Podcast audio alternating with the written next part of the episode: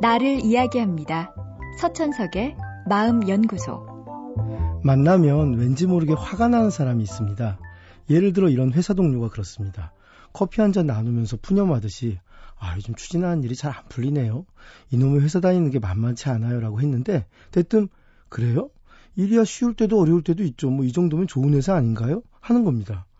회사 욕을 한 게 아닌데 왠지 마음에 걸려서 아니 뭐 회사가 안 좋다는 건 아니고요. 요즘 일이 그래서요. 하며 둘러대자 한술 더 떠서 괜찮아요. 회사에 불만 가진 셀러리맨이 어디 한둘인가요?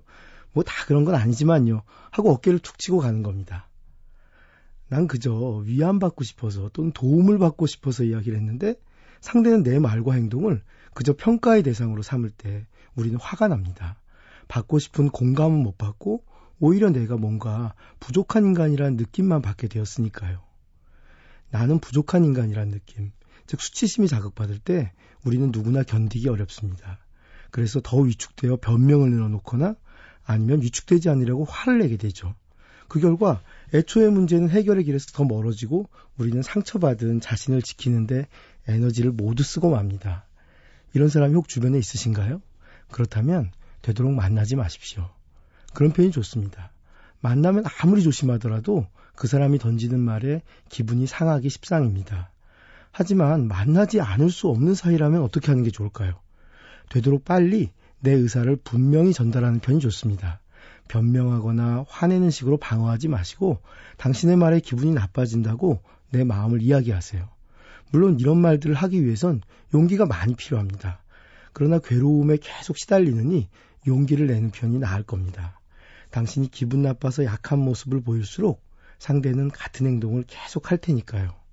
왜냐하면 그들은 자신에 의해 당신이 흔들릴수록 자기가 의미 있는 존재가 된 듯한 착각에 기분이 좋아지기 때문입니다. 그렇다면 만약에 싫다는 말을 하기 어렵거나 해봤자 소용이 없는 경우라면 어떻게 해야 할까요? 그럴 땐 몸은 멀어질 수 없지만 마음만은 그와 멀어지도록 노력해 보세요. 그가 말할 때 변명하지 마세요. 말로 싸워서 이기려고 하지도 마세요. 그냥 상대를 내 마음에서 내쫓는 것이 중요합니다.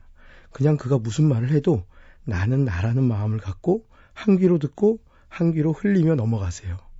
내 마음에서 그의 자리를 낮추면 그는 당신에게 의미 있는 존재가 되지 못할 거고 그러면 당신의 마음도 덜 흔들릴 것입니다. 서천석의 마음연구소. 지금까지 정신건강의학과 전문의 서천석이었습니다.